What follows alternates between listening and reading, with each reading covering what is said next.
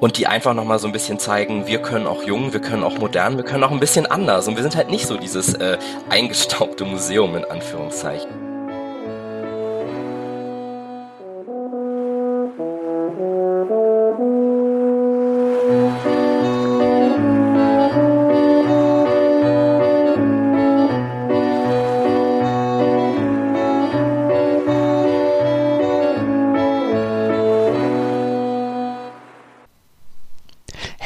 Herzlich willkommen zu einer neuen Episode von History, Geschichten von der Waterkant. Am Mikrofon hört ihr heute Stefan Magnussen, Mittelalterhistoriker aus Kiel.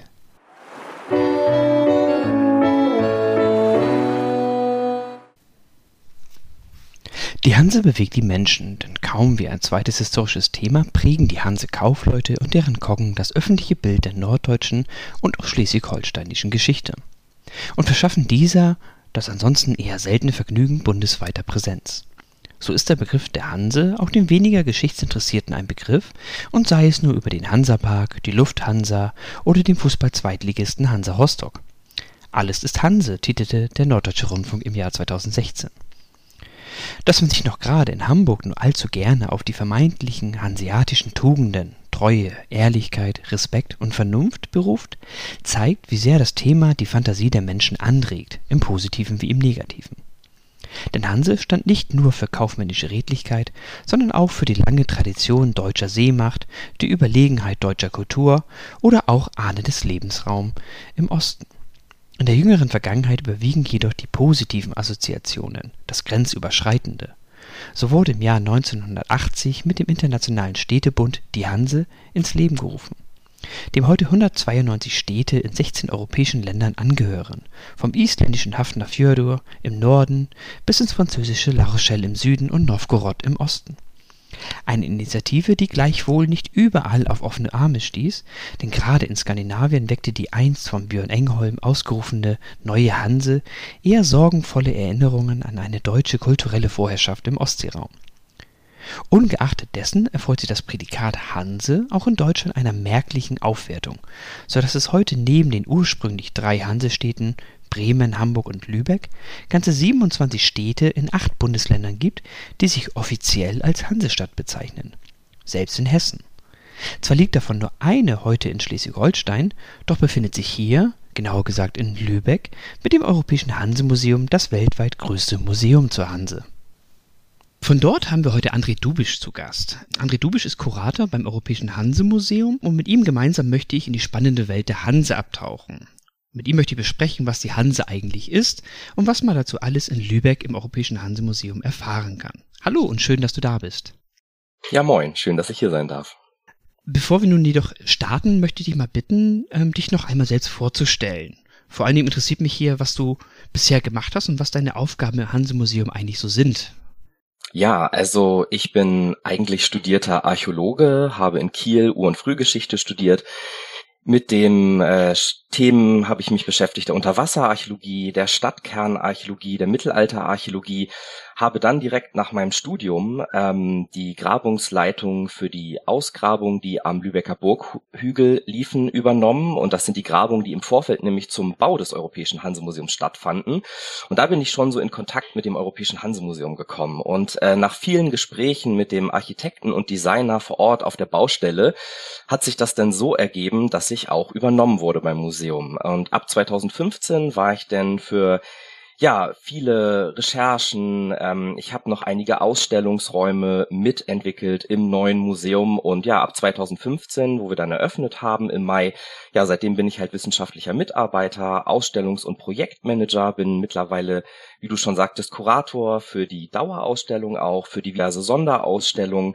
Ähm, bin aber auch fürs Baudenkmal Burgkloster zuständig, was ja so als Teil dieses Bauensembles zum Euro Europäischen Hansemuseum halt dazugehört. Ja, und für viele diverse wissenschaftliche Forschungen, Projekte und unterschiedliches, was man halt alles noch so als wissenschaftlicher Mitarbeiter im Museum so macht. Das klingt auf jeden Fall nach ganz schön viel und du bist so eher durch Zufall ja zum Hanse-Thema gekommen durch die Ausgrabung. Genau richtig. Also mit, wenn man sich mit Mittelalterarchäologie und gerade mit Mittelalter- und Stadtkernarchäologie im Norden Deutschlands auch beschäftigt, da stolpert man immer wieder über das Thema Hanse natürlich, weil das ist ja auch so ein weit umfassendes Thema, ähm, ne, was das Mittelalter und die frühe Neuzeit ja auch mit berührt. Ähm, genau, und da war ich immer schon mit der Hanse in, in Berührung irgendwie und umso schöner, dass ich das jetzt ins Museum mit einbringen kann. Bevor wir jetzt aber nochmal die Hanse kommen, interessiert mich natürlich persönlich als jemand, der viel zu Burgen geforscht hat, dass du ja über die Lübecker Burg ja auch ein bisschen was gemacht hast oder geforscht hast und wahrscheinlich das Gelände wie kaum ein zweiter gerade hier kennt. Ähm, vielleicht magst du mal kurz ein paar Einblicke in die Grabung geben. Also wie stellen wir uns diese Lübecker Burg dort vor? Ja, das ist ein sehr, sehr wirklich spannender Ort, gerade für die Lübecker Geschichte, für die norddeutsche Geschichte auch insgesamt. Also es thronte wahrscheinlich schon ähm, eine Burg in der germanischen Zeit auf diesem Burghügel, wie man ihn so schön nennt. Das ist eine Erhebung in Lübeck, die so gut zwölf Meter oberhalb der Trave thront im Norden der Altstadt, aus dem dann später auch die Stadt zusammengewachsen ist. Die ist aus drei so wichtigen Punkten äh, zusammengewachsen. Und auf diesem Burghügel, auf dieser zwölf Meter Erhöhung sozusagen, dort thronte eigentlich schon im sechsten, siebten Jahrhundert wahrscheinlich eine Burg. Und dieser Ort wurde kontinuierlich weiter genutzt. Nachdem die Slawen dann nach Schleswig-Holstein auch eingewandert waren, äh, wurde dort auf dem Burghügel die Burg weiter ausgebaut, erweitert. Ja, und das ging so weit, dass dann auch unter der deutschen Führung und dann auch später unter den Dänen diese Burg weiter ausgebaut wurde, bis hin, dass man sogar eine Stadtmauer um Lübeck errichtet hat unter der dänischen Herrschaft. Und diese Burg wurde halt immer weiter ausgebaut, bis so in Mitte des 13. Jahrhunderts, wo man sich von der Dänenherrschaft, wie man so schön sagt, dann auch befreit hat und dieses Gelände dann halt den Dominikaner den Dominikanern, also dem Dominikaner ähm, Orden geschenkt wurde und an dieser Stelle dann halt die Burg, so heißt es auch in den Chroniken, geschliffen wurde und äh, zerstört wurde und dann die Dominikaner ihr Kloster errichtet haben. Und Ganz spannend dabei ist, dass wir heute immer noch in den, in den Mauern des Klosters immer noch Reste dieser deutsch-dänischen Burg finden, wie so ein Kaminabzug oder ja, man sieht halt einfach so einzelne Nischen und, und, und Mauervorsprünge, die wahrscheinlich zu dieser deutsch-dänischen Burg des 12. und 13. Jahrhunderts gehören. Also eine ganz spannende Siedlungskontinuität, äh, die wir dort vorfinden, oberhalb der Trave, am Ausgang in Richtung, also ab da beginnt ja die Trave dann, dass sie in Richtung Travemünde fließt, in Richtung Ostsee, also ein ganz zentraler, wichtiger Punkt, der die Stadt kontrolliert hat, seit dem 8. Jahrhundert. Ja, spannend. Und wird es diese Grabungsbefunde auch irgendwann mal irgendwie nachzulesen geben? Wollt ihr dazu noch mal was machen? Ja, ich hoffe natürlich, dass es dazu noch was gibt. Also wir haben, ich habe mit Kollegen schon einen Vorbericht dazu rausgegeben, wo schon so einzelne Details angesprochen werden dieser 1200-jährigen Geschichte dieses Lübecker Burghügels. Aber ich wünsche mir ja immer noch, dass ich im Rahmen einer Dissertation das nochmal auswerten kann, nochmal ein bisschen präziser, mit dem Fokus dann auch so aufs Früh- und Hochmittelalter, also diese slawisch-deutsch-dänische Phase, ja, weil das wäre einfach äh, für die Lübecker Geschichte und natürlich auch für die norddeutsche Geschichte ganz wichtig, da nochmal tiefer zu schauen. Und auch für die Burgenforschung, kann ich da sagen. Und für die Burgenforschung, ja. genau, richtig. Mhm. Ähm, aber wir wollen ja heute über die Hanse sprechen, vor allen Dingen. Ähm, und am 25. Mai 2015 eröffnete das Europäische Hanse-Museum seine Toren. Ähm, und das Museum hat sich ja bei aller Bescheidenheit auf die Fahne geschrieben, ähm, die, Zitat, also ich zitiere das mal von der Homepage, die erste Adresse für Hansegeschichte weltweit zu sein. Du hast ja den Prozess ja mitbegleitet. Ähm, vielleicht magst du mal ein paar Einblicke in die Entstehung des Museums geben, damit wir ungefähr eine Ahnung haben, wieso der Prozess einer Museumsgründung aussieht. Vielleicht auch, was wir uns heute im Museum vorstellen können oder was erwartet uns dort im Museum? Ja, letztendlich steckt da natürlich ein langer Prozess äh, hinter so einer Museumsgründung. Ähm, ich weiß, dass zwei, Anfang der 2000er schon darüber nachgedacht wurde, ähm, dass besonders ähm, die Initiative von dem jetzt ja leider im letzten Jahr verstorbenen ähm, Hanse-Wissenschaftler Professor Rolf Hamel-Kieso die, die Initialzündung losging und das dauert viele, viele Jahre, bis man dann das durch den Stadtrat bekommen hat, dass man dort die Gelder akquiriert hat. Wir, wir sind ja hauptsächlich durch die Lübecker Possehl-Stiftung finanziert worden, auch durch einige europäische EFRE-Mittel, die dort eingeflossen sind. Naja, und dann dauerte es so lange, bis wirklich 2012 dann das Bauvorhaben losging am Lübecker Burghügel. Da mussten noch alte Strukturen ja entfernt werden. Deswegen wurde ich auch als Archäologe dort tätig, um diese diese Strukturen, die man zerstört hat, für den Bau ja zu dokumentieren letztendlich und dann ja auch in das Museum zu integrieren, ein Teil davon. Ja, 2015 war der Bau dann fertig und ähm, es hat viele Jahre gedauert, um auch inhaltlich das Museum zu entwickeln. Es gab einen wissenschaftlichen internationalen Beirat aus Museumsfachleuten, Wissenschaftlern aus den unterschiedlichen, auch teilweise Kontorstädten, also den vier großen Kontoren Brügge, London, Bergen und Novgorod. Da gab es ähm, Wissenschaftler, die halt da mitgewirkt haben. Ja, und letztendlich der Inhalt, so ein Phänomen der Hanse, was ja ein 800 Jahre altes Phänomen ist, kann man ja fast sagen. Das wird auch äh, kontrovers diskutiert, wann denn eigentlich die Hanse beginnt. Ähm, da haben halt viele Leute mitgearbeitet und man musste man hat im Vorfeld wissenschaftliche Berichte anfertigen lassen. So ist eigentlich der Content zu dem Museum auch entstanden. Also man hat Experten aus Novgorod dazu geschaltet, aus Brügge und hat halt auch über gewisse Themen sich, man kann schon fast sagen, das sind einzelne kleine Dissertationen geworden, also wirklich richtig viel Textmaterial und Inhalt zusammenschreiben lassen und hat dann im Team, was für die Entstehung eigentlich zuständig war des Museums, hat dann dort die Quintessenzen rausgefiltert, die wichtigen Aussagen formuliert, die Texte auch anhand dieser wissenschaftlichen ähm, Forschung dann halt die Museumstexte auch geschrieben. Ja, und so ist halt aus ganz viel wissenschaftlichem Material letztendlich dieser doch kleine Einblick in diese große Hanse-Geschichte entstanden. Und ja, wir sind immer noch nicht ganz fertig. Also ein Museum entwickelt sich ja auch weiter. Das darf man auch an dieser Stelle sagen, dass man nicht erwartet, dass man ein Museum öffnet, zack, ist es fertig, äh, wissenschaftliche Inhalte sind da, die Besucher können durchgehen, sondern wir sind immer noch bestrebt, äh, daran weiterzuarbeiten und das passiert ja auch gerade. Wir sind gerade in so einer Weiterentwicklungsphase im Museum, ein Projekt, wofür ich auch zuständig bin und wollen halt die Themen der Hanse noch weiter ausbauen und ja, noch weitere Zugänge und Möglichkeiten schaffen. Das klingt auf jeden Fall nach einem sehr komplizierten Prozess, die ganzen Leute zusammenzubringen. Total, also ein sehr kreativer Prozess insgesamt auch, aber auch sehr komplex und kompliziert. Genau, richtig hattest du ja auch noch gefragt, glaube ich, was die Besucherinnen jetzt heute so im Hanse-Museum ähm, erwartet. Also die Besucherinnen erwarten einen Rundgang, eine Zeitreise könnte man fast sagen, durch 800 Jahre Hanse-Geschichte. Es ist nicht nur eine Zeitreise, sondern man reist durch die Zeit an unterschiedliche Orte.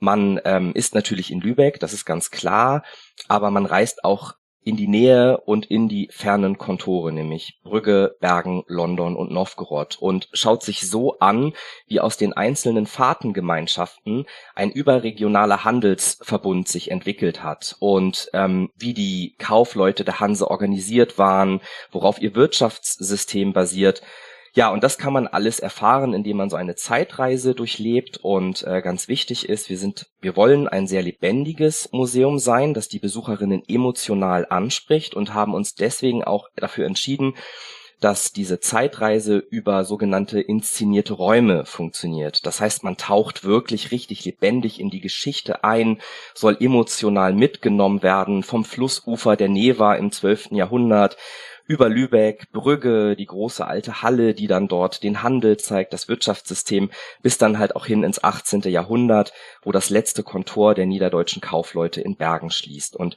das funktioniert halt wunderbar über diese Inszenierung, die auf diesen wissenschaftlichen Berichten basieren, die ich eben erzählt habe. Also wir wollen historisch und archäologisch so korrekt wie möglich sein. Und im Anschluss an diese Inszenierung gibt es einen weiteren Raum, das sind dann diese Kabinette, wo dann die Originale und die rekonstruierten Dokumente liegen, die sozusagen die Fußnote für das darstellen, was wir dann vorher gezeigt haben. Genau, das ist so das Museumskonzept, was auch gut funktioniert. Das klingt auf jeden Fall spannender als so die ganzen klassischen Museen, die man ja aus der eigenen Kindheit kennt, wo man ja praktisch direkt an die Realia rangeführt wird und man denkt so cool, was mache ich jetzt damit? Ja, auf jeden Fall. Also wir bekommen das auch immer zurückgespiegelt, dass das doch auch ein neuer, interessanter Ansatz auf jeden Fall ist, um die Geschichte einfach lebendig zu gestalten auch und Anknüpfungspunkte zu schaffen. Ähm, aber ihr besteht euch ja nicht nur als lebendiges Museum, sondern wie ich es auch finde, durchaus auch als modernes Museum. Denn ihr versteht euch ja nicht nur als Lernort, wo man praktisch hingehen kann und sagen, ich will jetzt was zur Hanse lernen, sondern auch als, auch hier zitiere ich mal wieder die Homepage, ein Forum für aktuelle Fragestellungen, also als Ort für Diskussionen über aktuelle gesellschaftliche Themen und Fragestellungen. Wie äußert sich das bei euch konkret? Ja, das äußert sich konkret, indem man natürlich einmal sagen kann, wir bleiben aktuell auch in der Forschung, weil wir eine Forschungsstelle haben, die bei uns am Museum angesiedelt ist. Das ist die sogenannte FGHO, die Forschungsstelle für die Geschichte der Hanse und des Ostseeraums, die durch meine Kollegin Angela Huang äh, bekleidet wird die auch einfach aktuellen Input für unsere Dauerausstellung, für unsere Sonderausstellung, aber auch für diverse Veranstaltungen, Tagungen, Lesungen natürlich mit einbringt und ein ganz spannendes aktuelles Projekt, wo das mal deutlich wird, das ist das Citizen äh, Science Projekt. Das nennt sich Hansequellen lesen, das seit 2020, seit April äh, läuft und auch nicht-Hanse-HistorikerInnen einlädt, Handschriften aus der Hansezeit zu transkribieren, also auch zu übersetzen, lesbar zu machen.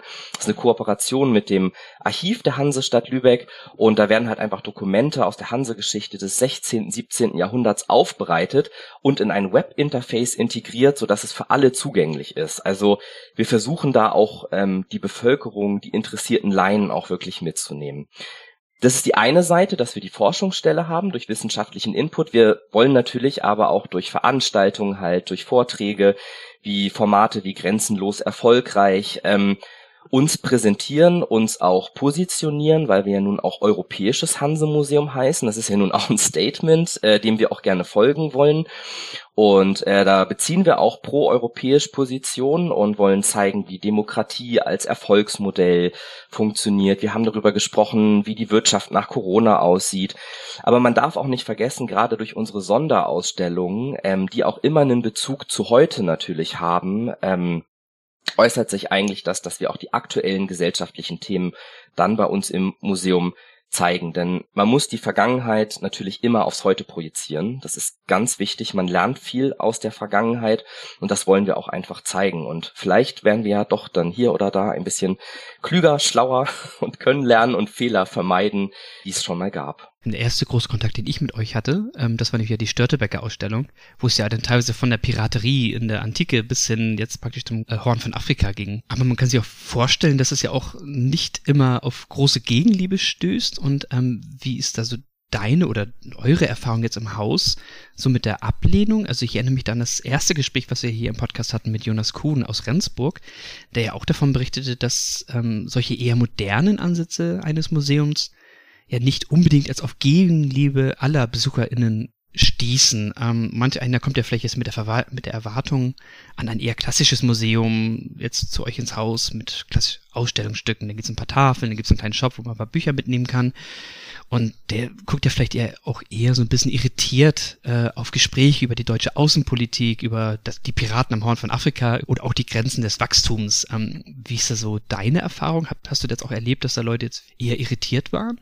Ich muss gestehen, dass ich das nicht erlebt habe, sondern eher wirklich positiv überrascht bin, wie das wahrgenommen wird. Ähm, dass es doch eher auch so uns entgegengebracht wird, dass es toll ist, dass es gut ist, dass wir diese aktuellen Themen bei uns zeigen und man kann ja trotz alledem einen schönen Museumsbesuch bei uns haben und ähm, sich wirklich nur auch auf die klassische Ausstellung sozusagen fokussieren und dann selbst entscheiden, Mensch, möchte ich nicht vielleicht doch noch zwei Stunden länger im Museum bleiben und mir abends einen Vortrag über die Piraten am Horn von Afrika anhören. Also ich denke dadurch, dass das doch unterschiedlichen Zeiten stattfindet und auch in Sonderausstellungen man ja selbst entscheiden kann, worauf man sich fokussiert. Es ist ja immer eine Option sozusagen, die die Besucherinnen noch zusätzlich mitnehmen können.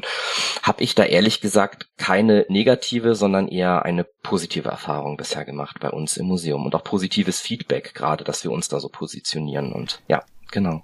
Also das klingt dann auch schon so, dass du jetzt anderen Häusern, die vielleicht ähnliche Gedanken haben, ermutigen würdest, diesen Weg ebenfalls zu gehen. Ja, kann ich nur motivieren. Es ist natürlich bei uns dieses Hanse-Thema, das ist ja auch sehr präsent bei vielen. Und also auch in der heutigen Zeit ist er sehr positiv hinterlegt, auch dieser Begriff, da sprechen wir wahrscheinlich ja auch noch gleich einmal drüber. Ähm, und auch dieser Europagedanke, der auch immer wieder mit der Hanse in Verbindung gebracht wird. Von daher, da ist ja auch schon eine gewisse Verbindung da und an die knüpfen wir halt an. Das ist auch recht gut und simpel dann. Ja. ja. Was ich ebenfalls spannend finde bei euch, ist ja euer Fokus auf die sozialen Medien, was ja auch nun leider Gottes nicht bei allen Häusern unbedingt gegeben ist. Mhm. Ähm, das ist vielleicht jetzt etwas überspitzt von mir formuliert, aber man sieht ja fast wöchentlich über YouTube oder Instagram irgendwie Beiträge, wo man eure Arbeit folgen kann. Also ich, das ist wirklich ja. positiv gemeint. Ähm, ist es jetzt für euch nur ein Bonus oder feste Säule bei euch im Vermittlungskonzept? Also es ist ja auch sehr zeitaufwendig. Genau, es ist wirklich zeitaufwendig. Es ist aber zu einer festen Säule bei uns geworden. Ähm, man kann schon sagen, dass durch die ganze Corona-Pandemie wir dort einen gewissen Schub auch bekommen haben in der Richtung, dass wir natürlich auch gemerkt haben, zu der Zeit, als unser Museum schließen musste, wie nehmen wir jetzt eigentlich unsere Besucherinnen mit? Wir können ihnen unseren Inhalt nicht mehr zeigen. Wir sind dann doch äh, sehr schnell umgestiegen und haben gesagt, so, wir werden jetzt mal kreativ und, und bespielen unsere Instagram-Kanäle und, und Facebook und machen da einfach ein bisschen mehr. Und mittlerweile ist es wirklich so, dass es eine ähm, feste Säule bei uns im Museum ist und für uns auch einfach ganz wichtig ist, dort, wie du es ja schon sagtest, auch regelmäßig dann Sachen einzuspielen und wir versuchen dadurch natürlich auch andere Zielgruppen, jüngere Menschen zu erreichen. Ähm, ich bin ja im Museum auch für unsere FSJlerinnen zuständig. Und da haben wir zum Beispiel jetzt auch gerade ähm, ganz spannend mit der, die bringen natürlich so einen Input mit, so, so einen jungen, dynamischen Flair, kann man fast sagen. Und es werden jetzt regelmäßig ja auch immer zu unserem Umbauvorhaben, zu unserer Weiterentwicklung so Reels, so, so, so TikTok-Reels äh, entstehen, die wir auf Instagram ausspielen und die einfach nochmal so ein bisschen zeigen, wir können auch jung wir können auch modern, wir können auch ein bisschen anders. Und wir sind halt nicht so dieses äh, eingestaubte Museum in Anführungszeichen. Also für uns auf jeden Fall ganz wichtig und ähm, wir haben uns auch dafür entschieden, eine eigene Kommunikationsleitung für den Bereich Kommunikation bei uns zu schaffen, was ja nun auch schon sagt, dass äh, diese Thematik uns auf jeden Fall wichtig ist. Ja, ja ist auch ganz wichtig, glaube ich, dafür wirklich äh, eigene Expertise mit reinzubringen, weil, wie du sagst, also wir sind jetzt noch nicht ganz alt, aber wenn wir so nach TikTok gehen, glaube ich, da sind wir vielleicht doch eher fremd. Wie schade das ist. ich lerne dann wirklich auch viel von unseren FSJ-Lern. So, das ist äh, wirklich spannend, was da jetzt alles so möglich ist und auf wie vielen Kanälen man unterwegs sein könnte. Wir können ja gar nicht alle bespielen, weil wie du sagst, es ist wirklich viel, viel Aufwand, das zu pflegen. Aber für die Präsentation nach außen hin ganz wichtig, denke ich, für ein Museum. Aber trotz alles Social Media ähm, Angeboten seid ihr immer noch ein klassisches Museum im Kern. Ähm, und du hast ja schon gesagt, neben der Dauerausstellung gibt es ja auch immer wieder wechselnde Sonderausstellungen. Ähm, seit Juni des letzten Jahres mhm. ähm, heißt es ja bei euch ähm, Hansesteinreich eine Lego-Zeitreise, also schon sehr lange, ein ganzes Jahr. Ja. Ähm, ja. Vielleicht kannst du kurz erklären, was sich genau dahinter verbirgt? Ja, ähm, eine Sonderausstellung, ähm, wo ich wirklich mal sagen kann, die Idee kam von mir. Ich durfte diese Idee frei umsetzen im Museum, was wirklich großartig war. Wir waren halt auf der Suche nach neuen Sonderausstellungen und ähm, ich habe gesagt, ich habe 2012 äh, eine Lego-Zeitreise im Archäologischen Museum in Hamburg war das, 2012, 2013 gesehen und fand das schon einfach super, wie man mit Lego eigentlich auch komplexe Sachverhalte bunt und spannend und mit viel Spaß vermitteln kann. Bin dann auf die Suche gegangen, wer eigentlich diese Lego-Ausstellung damals gebaut hat und bin auf den einzigen äh, Certified Professional gestoßen, der deutschlandweit für Lego bauen darf, René Hoffmeister, und habe den einfach mal eingeladen mit seinem Kollegen und wir sind dann durch die Ausstellung gegangen und ich habe gesagt, so ich wünsche mir irgendwie diese Inszenierung, die wir zeigen, diese Reise zu den Konturen, das wünsche ich mir irgendwie auch in Lego nachgebaut. Könnt ihr das? Habt ihr Lust? Ja, und dann hat er sofort gesagt, super, finde ich genial die Idee. Ich lasse einige Projekte für euch stehen. Ich habe Lust, das mit euch zu machen. Und so ist das dann entstanden letztendlich, das Projekt auch gewachsen. Und genau, wie du sagtest, im letzten Jahr haben wir dann halt eröffnet. Und die Lego-Ausstellung zeigt eigentlich ähnlich das, was wir auch in der Dauerausstellung haben, aber wirklich für Familien, für Kinder, aber natürlich auch für Erwachsene runtergebrochen, ganz einfach dargestellt mit kurzen Texten, mit ganz knappen, spannenden Videos ähm, und natürlich mit Lego einfach ganz bunt die Hanse-Geschichte und bricht dieses doch recht komplexe Thema über 800 Jahre, diese lange Zeitgeschichte einfach auch runter in kleinere Lebenswelten und größere Lebenswelten. Man kann ja auch mit Lego große Kaufleute bauen, äh, Großmodelle bauen. Also wir haben ganz unterschiedliche, ja, ganz unterschiedliche Exponate in der Ausstellung die dann jetzt auch, nachdem wir jetzt im Juli dann unsere Ausstellung ja fast ein Jahr oder über ein Jahr ja sogar bei uns hatten, dann auch auf Wanderschaft geht. Denn es ist gebaut wie eine Wanderausstellung und dementsprechend freue ich mich umso mehr, dass dieses Hanse-Thema so bunt und spielerisch dargestellt, ja, in den nächsten Jahren deutschlandweit hoffentlich dann zu sehen ist, ne? Und noch weitere erfreut. Und wisst genau. ihr schon, wo es das zu sehen geben wird? Ja, also verraten kann ich schon, dass es danach äh, nach Braunschweig geht, in das Landesmuseum. Und ähm, wir sind dann dabei, so in, ich kann schon mal verraten, so in die Niederlande, vielleicht sogar nach Bergen auch, also wo wir ja wirklich Kontakte auch hin haben. Wir hoffen, dass wir diese Ausstellung dann auch international sozusagen oder europaweit ähm, vertreiben können. Ja, genau. Also Im ganzen Hanseraum wahrscheinlich dann irgendwie. Im ganzen Hanseraum, genau, das wäre so der Wunsch, genau. Und wenn du jetzt auf die letzten Monate zurückblickst, ähm, ist dieses Konzept, was du ja mal mit dieser Lego-Ausstellung hattest, irgendwie aufgegangen oder hat das Projekt auch vielleicht ein Eigenleben entwickelt? Ähm, ganz unerwarteten Effekten, dass im Endeffekt die Nutzung irgendwie ganz anders war? Also das Konzept ist aufgegangen und ich kann sogar sagen, dass es besser geworden ist, als ich gedacht habe. Also man hat ja auch immer bei so einer Ausstellungskonzeption so etwas im Kopf und sieht ja vorher auch viel Grafiken, viel Inhalt. Und als es denn da stand, wirklich richtig toll und wir haben ganz viele Besucherinnen auch in diese Ausstellung locken können. Wir sind jetzt um die 30.000 Besucherinnen, die alleine diese Ausstellung gesehen haben, was uns natürlich auch ein großen Vorteil gebracht hat, gerade auch in der Corona-Zeit, muss man sagen. Man hat auch gemerkt, dass dieser Effekt dieser Ausstellung, also dass die Leute nach der Corona-Pandemie oder während der Corona-Pandemie ist ja nun immer noch das Thema, dass sie wirklich auch diese bunten Ausstellungen auch irgendwie sich wünschen, dass sie wieder gerne ins Museum gehen. Wir haben viele Familien mit Kindern, die sonst wahrscheinlich nicht so in unsere Dauerausstellung gekommen werden, die zieht man natürlich gerade mit Lego und ähm, also es ist wirklich ein, ein großer Erfolg für uns und man muss auch sagen, im Team hat es auch noch einen großen Erfolg. Also die sind unser ganzes Team ist so aufgesprungen, hat so viel Spaß, bietet so viel kreative Möglichkeiten auch einfach, diese Lego-Ausstellung von Workshops, wo man wirklich mit so Stop-Motion sozusagen arbeitet, so, so kleine Lego-Figuren in Stop-Motion bastelt, wo man Kindergeburtstage hat, wo man eigene Koggen bastelt oder wie immer zu Ostern unsere Ostereier-Aktion, da haben wir Ostereier im Team aus Lego gebaut, haben die in der Stadt versteckt und dann konnte man die mitnehmen und ja, also Lego lässt einfach so viel Möglichkeiten zu und es ist wirklich, es hat meine Erwartungen übertroffen. Man merkt deine Begeisterung dafür an. ja, es ist auch einfach toll. Ich meine, wer hat damals nicht auch mit Lego gespielt? Wer spielt nicht vielleicht sogar noch mit Lego, ne? Ja, ja, das, deswegen würde ich jetzt auch fragen, was, was denkst du, wer hat mehr Spaß daran, die Eltern oder die Kinder? ich glaube manchmal sogar die Eltern. Also ich glaube wirklich, wenn man das so beobachtet und die Eltern mit den Kindern durch die Ausstellung gehen und dann das auch so erklären und viele auch dann so, ach guck mal, die Teile, Mensch, die gab's damals aber noch gar nicht. Jetzt gibt's Bananen und Weintrauben aus Lego und ist ja Wahnsinn, was man da bauen kann und so. Also ich glaube, ich würde mal behaupten, sind beide sehr begeistert, Kinder sowie Eltern. Ja. Also Mission erfüllt. Mission erfüllt. ja. genau. Und ähm, ich komme natürlich nicht drum herum und werde es jetzt irgendwie neben Harry Potter und Star Wars es auch eine Hanse-Kollektion bei Lego geben? Ah, leider, leider nicht. Ja, das Mittelalter ist leider ein bisschen äh, wenig vertreten aktuell in den Lego-Kollektionen, muss man sagen. Und ähm, wir haben aber auch nicht, und das dürfen wir auch nicht offiziell mit Lego zusammengearbeitet. Wir haben halt mit diesem Lego Professional zusammengearbeitet. Lego behält sich das Recht vor, eigene Modelle dazu zu entwickeln. Ähm, wir haben auch keine Modelle von Lego speziell bekommen. Das ist alles im kreativen Kopf von dem René Hoffmeister und meinem Input sozusagen entstanden.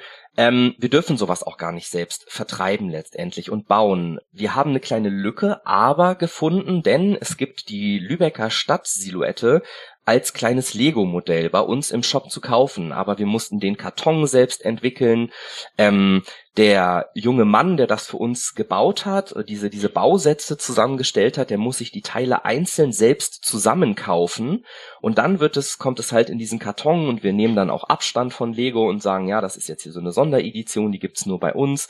Und branden das selbst und so, ähm, und dann geht das auch. Und dieses Lego-Modell, das gibt es bei uns. Sonst leider nichts Hanse-spezifisches. Ich habe ja mal gehofft, dass es vielleicht noch eine Lego Hanse-Kogge irgendwie gibt oder den Lego Kaufmann. Auch das ist gar nicht so einfach. Ein Kaufmann, da mussten wir auch kreativ werden und uns überlegen, gut, im 12., 13. Jahrhundert sind es noch Ritter, das passt noch, da gibt's äh, noch, ähm, noch, noch Rüstung für und, und Accessoires, aber wie sieht denn ein Hanse-Kaufmann im 15. Jahrhundert aus? Da diese spezielle Kleidung gibt's von Lego nicht und da muss man sich dann was einfallen lassen und kreativ werden. Ne?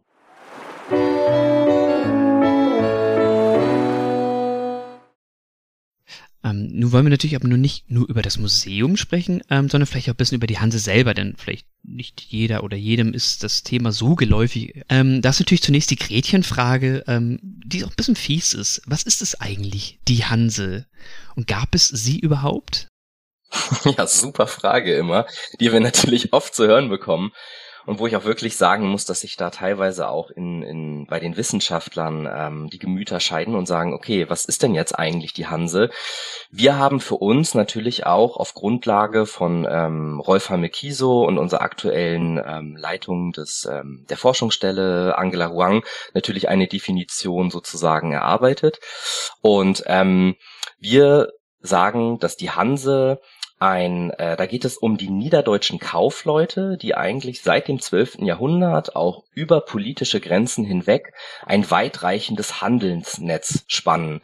Und die natürlich auf den Ostseeraum fokussiert sind und dort im Mittelalter die Märkte dominieren. Und da geht es bis im Westen natürlich bis, bis London, äh, bis England, im Süden bis an die Küstenstädte Frankreichs, Portugals, aber auch im Osten halt bis nach Novgorod im heutigen Russland gelegen.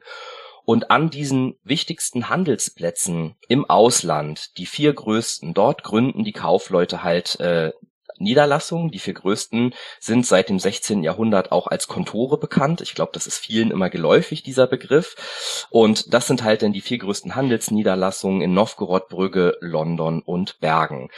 Und ähm, zeitweise zählen äh, Kaufleute aus rund 200 Städten zu diesem Verbund, der sich aber erstmals, und das ist auch ganz wichtig, im 14. Jahrhundert als Hanse bezeichnet. Ähm, denn der Begriff Hanse, der leitet sich äh, von dem althochdeutschen Wort für Schar ab und ähm, ja, bedeutet eigentlich so viel wie, wenn wir beide, Stefan, jetzt ähm, mit ähm, Hering handeln im 12. Jahrhundert, wären wir eine Schar. Wir sind einfach nur ein Handelsverbund. Wir sind eine Hanse letztendlich. Und erst im 14. Jahrhundert verstehen sich die niederdeutschen Kaufleute als die deutsche Hanse. So ein Kernmoment, wo wir ja wahrscheinlich aber auch nochmal drauf zu sprechen kommen. Ganz wichtig ist, dass wir auch, wie fasst man jetzt eigentlich diesen Hanseraum? Wie fasst man die Hanse an sich?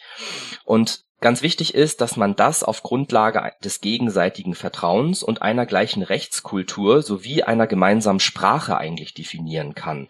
Denn die niederdeutschen Kaufleute, wie ja der Begriff schon sagt, die haben Niederdeutsch gesprochen und diesen Sprachraum, den kann man sozusagen als Kerngebiet der Hanse verstehen.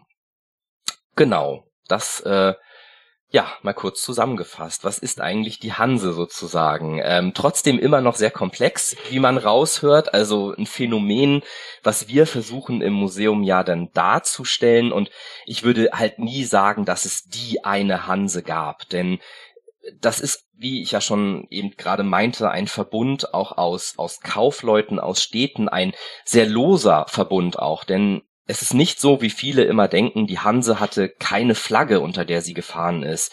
Die sind zwar auf den Hansetagen zusammengekommen, aber das war trotzdem ein sehr loses Zusammenkommen, denn das, was dort auf den Hansetagen entschieden wurde, das musste erst mit in die Städte genommen werden. Und dort wurde es in den Städten nochmal, ging es durch den Stadtrat. Also da sieht man, dass es eigentlich keine, keine richtig starke Entscheidungsgewalt äh, dann auch gab. Und es war ein sehr loses Bündnis, Handelsbündnis letztendlich.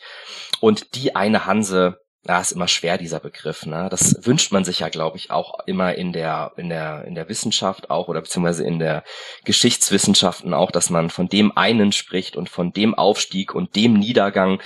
Aber das ist halt nicht einfach so zu fassen, dass wirklich ein Phänomen über, über heutige Ländergrenzen hinaus und über Zeiten hinweg einfach ist. Ja, ist ja wie bei so vielen Begriffen aus dieser Zeit. Also ich kenne es aus von meiner eigenen Burgenforschung, dass also der Burgenbegriff ist ja genauso schwer irgendwie zu greifen, weil irgendwie im Frühmittelalter das was anderes ist als im Spätmittelalter, als in der Frühneuzeit. Also es kommt mir alles sehr bekannt vor. Ja, genau. Und so ist es auch einfach. Also wenn wir jetzt so den letzten Hansetag 1669 nehmen, dann könnte man ja sagen, die Hanse ist vorbei. Aber die Hanse ist ja gerade nicht vorbei, sondern es geht noch eine, es, es gibt eine Übergangsphase ähm, und wir, ich meine, der Begriff Hanse ist heutzutage ja immer noch präsent und wichtig für uns, wie du es ja in der Einleitung auch schon erwähnt hast. Und das Thema Hanse ist noch nicht vorbei. Ähm, trotz dieser komplizierten Geschichte habt ihr versucht, dieser Geschichte ja so ein bisschen ähm, Herr zu werden in eurer Ausstellung. Ähm, wenn ich jetzt so an, an eure Lego-Ausstellung denke, da habt ihr versucht, diese lange Geschichte von ja nun fast 800 Jahren in sechs Dioramen ja, abzubilden, ähm, die einzelne Episoden aus der Geschichte der Hanse ja so ein bisschen exemplarisch darstellen sollen. Er beginnt dabei mit einer Szene aus dem Jahr 1193, wenn ich das richtig mhm. in Erinnerung habe, genau. auf dem Fluss Neva. Ähm, warum ist dieser Fluss und diese Szene für die Geschichte so wichtig, dass man die Geschichte dort beginnen lässt?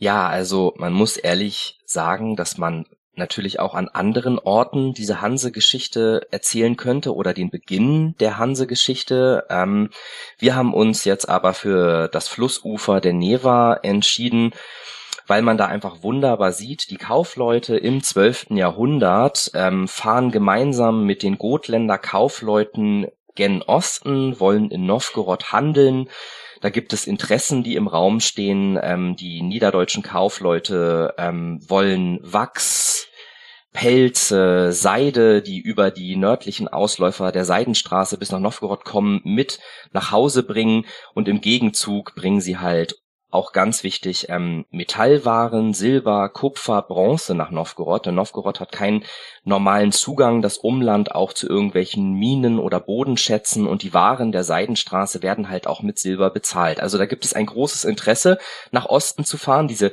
gefährliche Fahrt von über sechs Monaten teilweise auf, auf, auf, auf See ähm, auf sich zu nehmen und die fahren über die Ostsee und genau an diesem Punkt, an der Neva, wo heute ähm, St. Petersburg liegt, dort beginnt das Fürstentum des Herrschers von Novgorod. Also dort beginnt ein komplett neues System, ein, eine neue Rechtskultur setzt dort auch ein und dort laden sie die Waren von den Schiffen, mit denen sie über die Ostsee gekommen sind, auf Boote um, um über die Neva in den Ladoga-See zu fahren, um dann die Wolcho runter bis nach Novgorod. So zu kommen, um ihre Waren dort halt anzubringen. Und dort fassen wir ein so ein ja Phänomen, was ja für die Hanse-Geschichte auch später ganz wichtig ist, denn in der Gemeinschaft sind wir stark. Da können wir bessere Handelsinteressen rausholen ähm, bei den Fürsten vor Ort, bei den Herrschern.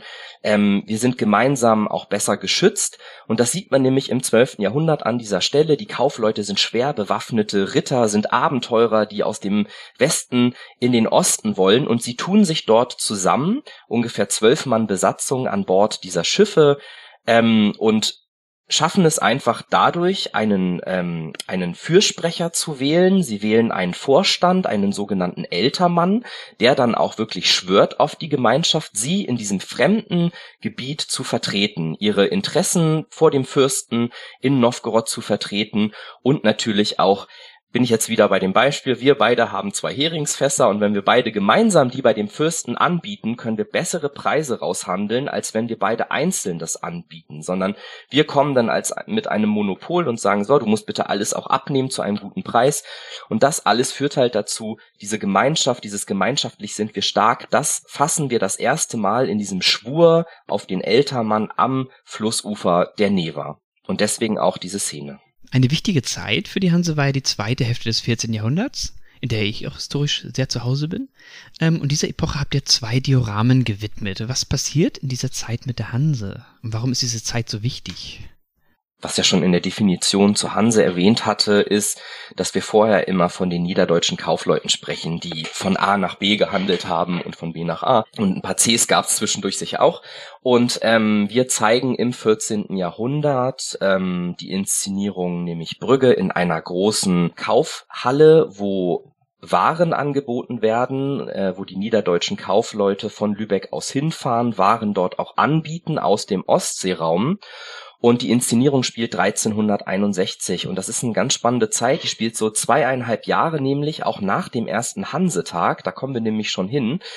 Denn 1358 passiert äh, etwas, was dafür sorgt, dass die niederdeutschen Kaufleute sich jetzt als die Kopmann von der dudischen Hense verstehen. Also sich erstmals in einem Dokument ähm, als die Kaufleute der deutschen Hanse selbst äh, titulieren. Und ähm, das ist nämlich so, dass der Graf äh, von Flandern die Privilegien, die ja das Rückgrat der Kaufleute letztendlich sind, beschneidet Und die Kaufleute finden das überhaupt nicht witzig, um das mal kurz zusammenzufassen und sagen sich, ja gut, wenn du unsere Privilegien beschneidest, dann handeln wir nicht mehr mit dir.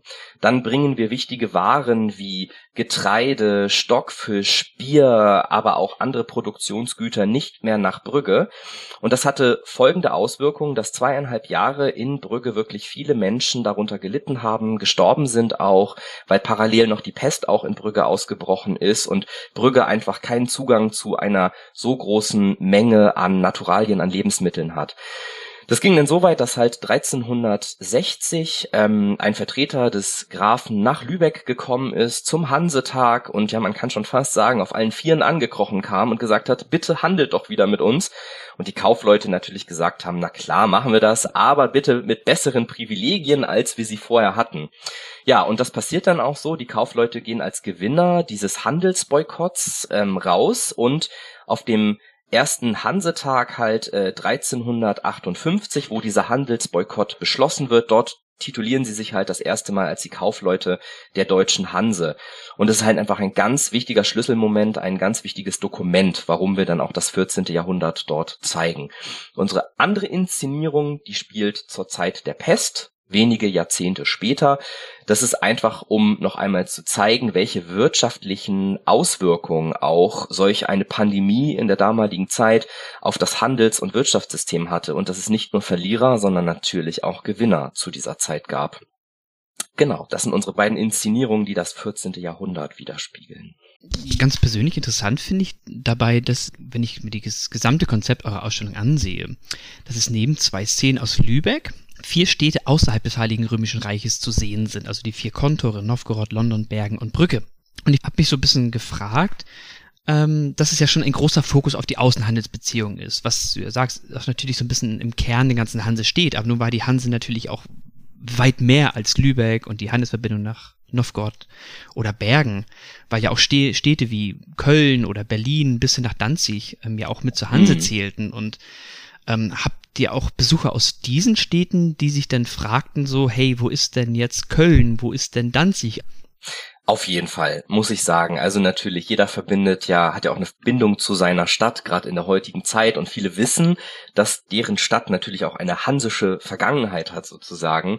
Und dann können sich natürlich schon einige fragen, wo ist jetzt Köln, wo taucht das auf? Wir versuchen es hier und da zu erwähnen. Wir haben uns jetzt speziell auf die Kontore, die Außenhandelsniederlassung fokussiert im Museum ähm, und versuchen dann natürlich über Sonderausstellungen auch die Themen dieser einzelnen Städte Städte zum Beispiel dann darzustellen. Also man schafft in einem Museum ja immer gar nicht alles darzustellen. Wenn wir diese bis zu 200 Städte im Museum präsentieren würden, ich glaube, wir bräuchten noch um einiges mehr Raum und Platz dafür. Ähm, wir versuchen es hier und da immer wieder zu erwähnen. Wir haben ja auch ein Besucherleitsystem äh, sozusagen mit einem Ticket, was man bei uns im Museum programmieren kann. Da kann man sich auch auf einzelne Städte, die mit der Hanse zu tun hatten, fokussieren und erhält in den unterschiedlichen Räumen noch zusätzlich Input zu dieser Stadt. Aber wie gesagt, wir versuchen es hauptsächlich auch ähm, in Zukunft mitzudenken und bei den Sonderausstellungen. Wir haben ähm, ein Format, das nennt sich Hanse Heroes, ähm, alte Städte neu entdeckt. Und dort werden dann halt auch die Städte in den Mittelpunkt gestellt, wie jetzt ne, der Friede von Stralsund, der hat sich jetzt ja gejährt.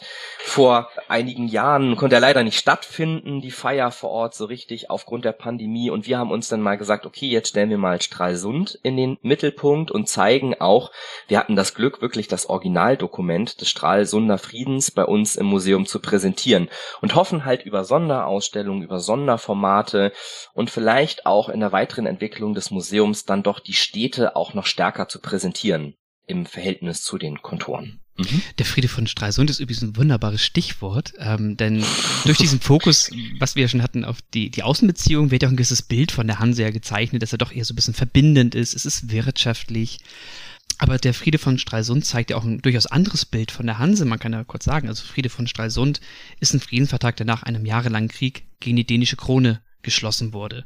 Und in diesem Krieg wurden ja auch dänische Burgen belagert, es wurde Kopenhagen zerstört. Also ähm, man könnte ja auch sagen, man könnte über, über dieses Bild sprechen oder hat man da vielleicht auch als Museum die Sorge davor, dass dann dänische Besucher nach Lübeck kommen und sich angucken, wie Kopenhagen zerstört wird auf einem Diorama. Das kommt vielleicht nicht so gut. Also ist das auch vielleicht ganz bewusst nicht thematisiert worden?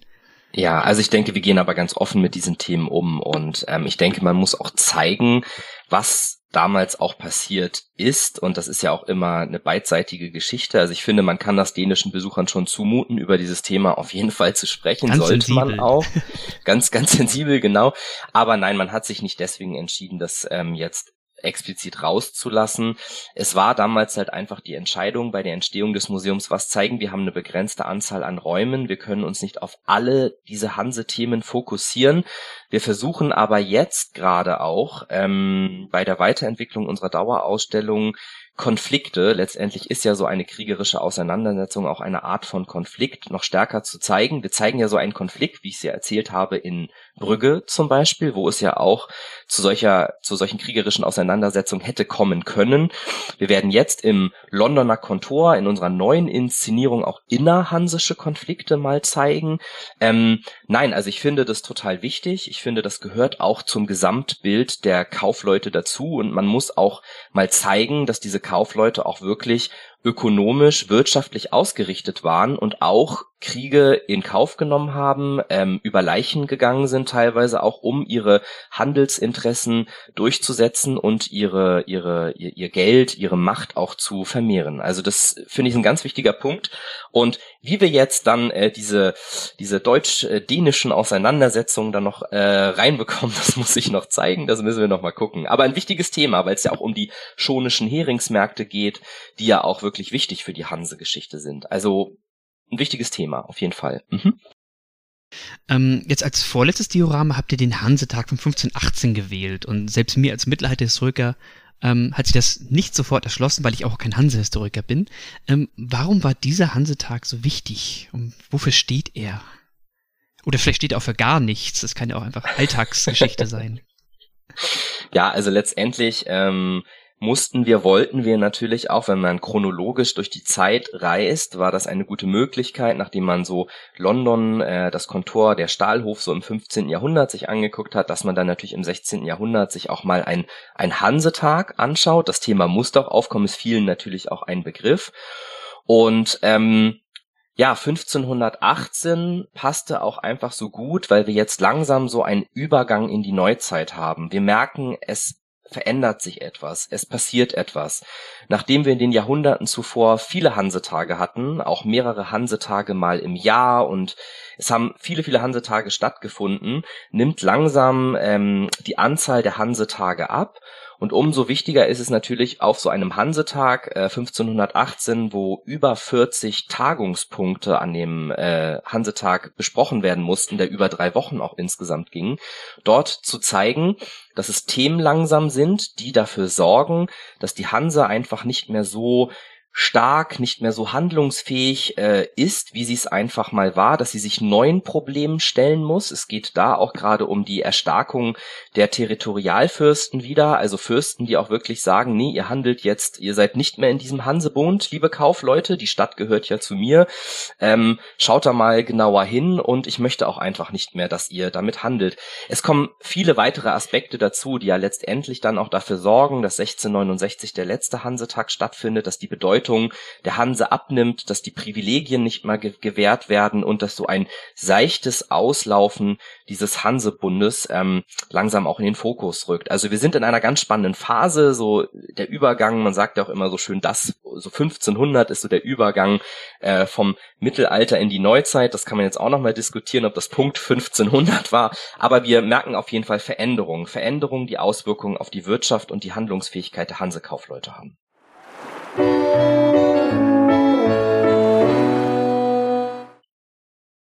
Um das Gespräch nun langsam auf die Zielgerade zu bringen, möchte ich dich nochmal fragen, was man denn bei euch demnächst im Hanse-Museum erwarten darf. Also du hattest ja schon erwähnt, dass ihr bereits an neuen Sonderausstellungen arbeitet. Und gibt es vielleicht Projekte, auf die du persönlich richtig Lust hättest? Also Projekte haben wir natürlich, wie gesagt, unsere Weiterentwicklung der Dauerausstellung, wo ab September, wir haben ja gerade einen Teil der Ausstellung geschlossen, ähm, weil wir die ja überarbeiten und ich glaube, ab September können denn die Besucherinnen September, Oktober wieder neue Sachen bei uns erleben und wir sind ja dabei, dass ab kommendem Jahr das Londoner Kontor, der Stahlhof, neu inszeniert wird bei uns. Also ich glaube, das wird was ganz Spannendes, ganz Tolles, worauf ich mich auch freue, was eine Kollegin bei uns im Museum jetzt gerade entwickelt. Des Weiteren haben wir natürlich nach der Lego-Ausstellung eine weitere Sonderausstellung Guter Stoff, textile Welten von der Hansezeit bis heute, die ab 7. Oktober bei uns zu sehen ist. Und das ist eine wirklich ganz spannende, innovative Sonderausstellung, die halt einfach äh, den Bogen von einer ersten Konsumrevolution des Mittelalters bis hin zur heutigen Textilindustrie spannt. Und im Fokus stehen natürlich eines der wichtigsten Alltagsprodukte für die Hanse, natürlich für den Handel ganz wichtig, Stoffe. Tuche, Handelswaren. Das ist etwas, ähm, worauf ich mich auch schon sehr freue und ähm, worauf ich noch Lust hätte, ist, dass wir so ein, ein Herzenswunsch natürlich als Archäologe, dass die Hanse-Archäologie noch ein bisschen mehr Einzug ins Museum hält. Und da freue ich mich, dass wir im nächsten Jahr eine internationale Konferenz bei uns haben zum Thema nämlich die Hanse im Spiegel der Unterwasserarchäologie. Ähm, und das ist ein von der Gesellschaft äh, zur Förderung der deutschen Unterwasserarchäologie, die bei uns tagt, eine Woche lang. Ja, und da freue ich mich natürlich auf neueste Erkenntnisse zum Thema Koggenforschung, Hafen, ähm, Forschung und und so natürlich die Hanse auf Flüssen, Handelswegen. Also ich glaube, da kommen viele spannende internationale Wissenschaftler zu uns und darauf freue ich mich schon sehr. Das klingt auf jeden Fall sehr spannend, ist mir gleich notiert. ja. ähm, zum Schluss wollte ich dich eigentlich noch fragen, denn du bist ja nicht nur Kurator eines Museums, sondern das kam ja auch an hier und da ja schon durch, äh, gerade bei der Lego-Ausstellung. Du bist ja auch selber gerne Besucher im Museum sicherlich, allein um dich inspirieren zu lassen. Ähm, hast du vielleicht noch irgendwelche Empfehlungen für Museen oder auch Formate der Wissenschaftskommunikation, die du spannend findest und unseren HörerInnen ans Herz legen würdest? Ja, also von Museen natürlich, wenn ich irgendwo im Urlaub bin oder unterwegs bin, manchmal zieht es mich auch so einfach in gewisse Städte und Länder nur, um ins Museum zu gehen. Das verbindet man dann ja mit anderen Sachen. Ich kann wirklich gerade die dänische Vermittlung in Museen wirklich sehr empfehlen. Also ich habe da, ich sehe dort viele positive Beispiele, ähm, vor allem das Moosgard Museum in der Nähe von Aarhus. Ähm, das ist wirklich ein die haben wirklich ganz tolle Vermittlungsformate, spannende neue Herangehensweisen auch, wie man Wissenschaft auch vermittelt, wie man Inhalte vermittelt. Aber nichtsdestotrotz gibt's in Deutschland auch ganz tolle Museen. Ich war jetzt im Urlaub, ähm, bin ich in Richtung Aachen gefahren und musste einen Zwischenstopp in Düsseldorf im Neandertal-Museum machen. Auch wirklich ein ganz wunderbares Museum, ähm, was ganz toll über lebendige Ausstellungen ähm, Kindern und jugendlichen Familien dieses Thema der, der Menschwerdung sozusagen näher bringt. Also das fand ich wirklich sehr beeindruckend, hat auch wirklich Spaß gemacht. Ähm, ich gucke natürlich mit einem ganz anderen Blick dann manchmal noch auf Museen sozusagen, aber lass mich auch manchmal einfach treiben. Bei der Wissenschaftskommunikation höre ich, soweit die Zeit es zulässt, natürlich auch gerne mal hier und da ein paar Podcasts und ich bin dann auch gerne mal nicht nur im historischen und archäologischen Teil unterwegs, sondern auch gerne ganz einfach der Terra X Podcast. Den finde ich zum Beispiel ganz spannend, weil der auch aktuelle Themen einfach mal aufbereitet mit wirklich tollen Beiträgen von Wissenschaftlern zum Klimawandel, ähm, zur Atomstromproduktion und der Zukunft und ja, aber natürlich auch ähm, gibt es auch wunderbare Podcasts zur Geschichte und mal abgesehen von dem, in dem ich mich jetzt natürlich befinde, ähm, ist es auch von der von der von der Zeit. Ähm, woher weißt du das? Äh, auch ein toller Wissenspodcast sozusagen zu ganz unterschiedlichen Themen der Geschichtswissenschaften, Forschung, aktuelle Themen. Also wenn ich Zeit habe, höre ich sowas sehr gerne bei längeren Autofahrten oder ähnlichem. Ja. ja. Wo es ja auch schon um die Hanse ging, wenn ich mich richtig erinnere, oder? Ja, ging es nämlich auch schon mal, genau. Ja, ja. Genau. Ja, so ein Thema, so ein Phänomen, was dann auch immer mal wieder von großen Zeitschriften oder dann auch im Podcast auch mal verarbeitet wird. Ne? Genau. Das stimmt, ja. Ähm, ja, aber äh, dann glaube ich, sind wir auch am Ende des Gesprächs. Ähm, ich danke dir dafür, dass du die Zeit genommen hast für das spannende Gespräch. Ich hoffe, das hat dir viel Spaß gemacht. Also mir hat es in jedem Fall Spaß gemacht. Ich habe durch vieles noch gelernt über das Leben im Museum, über das Arbeiten im Museum und auch über die Hanse. Das freut mich. Ja, super. äh, freue mich natürlich darauf, irgendwann mal was von der Lübecker Burg zu lesen. Ja, herzlichen Dank, Stefan, äh, dass ich hier sein durfte und hat mir auch sehr viel Spaß gemacht. Und genau, ich kann ja nur sagen, äh, kommt alle ins Europäische Hanse-Museum. Schaut es euch natürlich live an. Äh, schaut euch an, was die Hanse-Geschichte so zu bieten hat. Und ähm, ja, das werden wir alle tun. Dankeschön. Also dann, ich wünsche einen schönen Tag. Danke. Tschüss. Tschüss. Äh, und natürlich hoffe ich auch, dass euch, liebe Hörerinnen und Hörer, der Blick hinter die Kulissen des Hanse-Museums gefallen hat und ihr auch nächsten Monat wieder mit dabei seid, wenn es eine neue Geschichte von der Waterkant zu hören gibt. Am besten abonniert ihr den Podcast in eurer App, damit ihr die neue Episode gleich in eurem Feed seht. Aber schreibt uns auch gerne euer Feedback an podcast.geschichte-s-h.de oder hinterlasst uns eine Bewertung bei Apple Podcast, da es uns dies hilft, besser gefunden zu werden und unseren Podcast weiterzuentwickeln. Wir danken euch fürs Zuhören, bleibt gesund und bis zum nächsten Mal. Tschüss!